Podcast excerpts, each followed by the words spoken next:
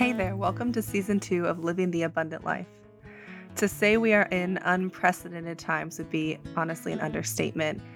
None of us could have predicted that a few months into 2020 we would be in the midst of a global pandemic, sheltering in place, shutting down, pausing our lives, isolating from our friends and community, and we couldn't have guessed this would be our reality, and yet it is.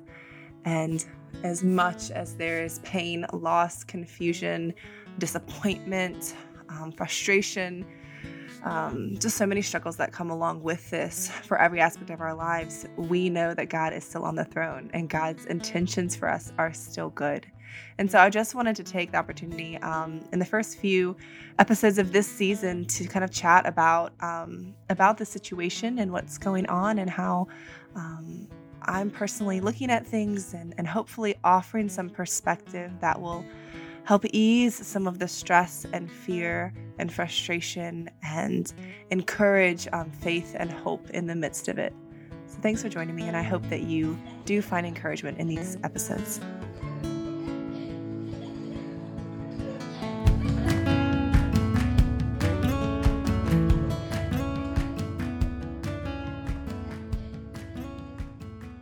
If you know me, you know I love declarations. I love speaking God's word.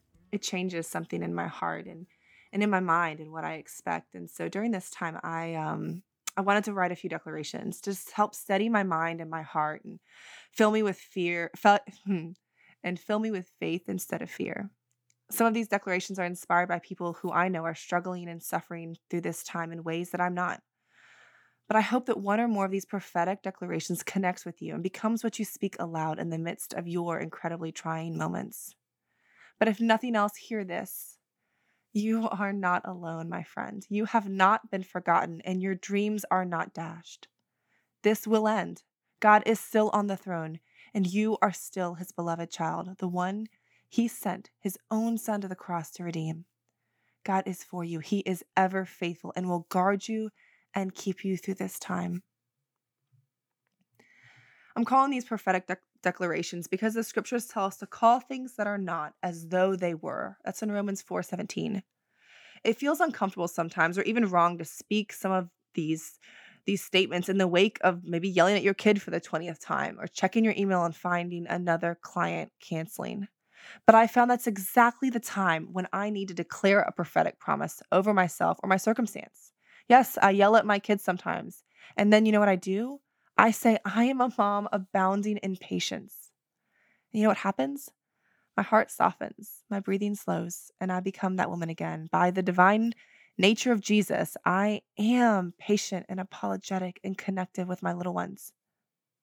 That's real life. That's the power of our words. See, we speak and the natural shifts. I say, I am a mom abounding in patience when I feel like I have none left. And you know what? That's who I become. That's what becomes the reality in the natural. We must take up this authority and prophesy and declare over ourselves, calling things that are not yet as though they were. And so here are just a few declarations, and I just want to read them over you. These first few ones are for families. I have what it takes to bring order and peace to my home. I'm the best possible person for my child to spend this amount of time with. God is strengthening my bond with my child. I'm abounding in creativity as I teach and connect with my child each day. I bring heaven's peace to my child's anxious heart. God trusts me with this child and equips me to parent this child well.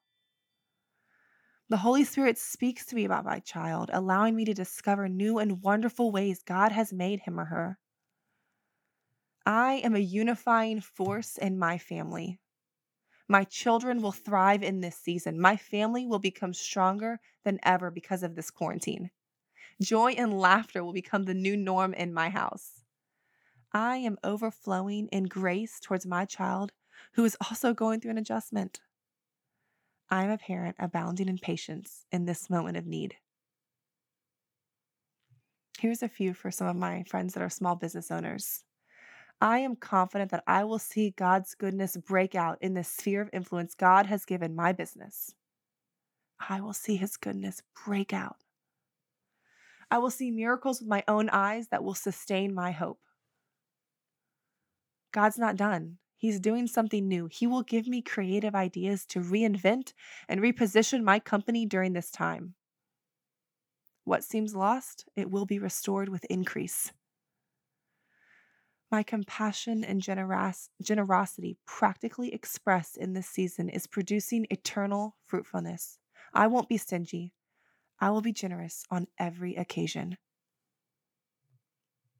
Creativity and strategy will flow with greater ease than ever before as I think about how to use my company and skills to help others during this time. I believe God's promises over me professionally, and I will hold fast to my practice of praise and gratitude through this season. My company is positioned for kingdom impact during this crisis. I will partner with God's plan to redeem and restore what I see happening all around me. I'm leading my business with open hands, trusting God to bring good to what seems diminished and destroyed. I'm trusting Jehovah Jireh, the God who provides. And for my friends who are sick, or maybe fear getting sick for really, really real reasons, maybe you're medically fragile, maybe you're serving in the medical community, these are for you. I trust Jehovah Rapha, the God who heals. I trust him. I am protected under the shadow of El Shaddai. I am loved and cared for by the Father of compassion. My strength is found in the Lord. I make wise decisions, cooperating with God's plan to protect my health. Jesus is greater than any threat against me. I am safe and secure in my Father's hands. Today, I'm inhaling peace and exhaling fear.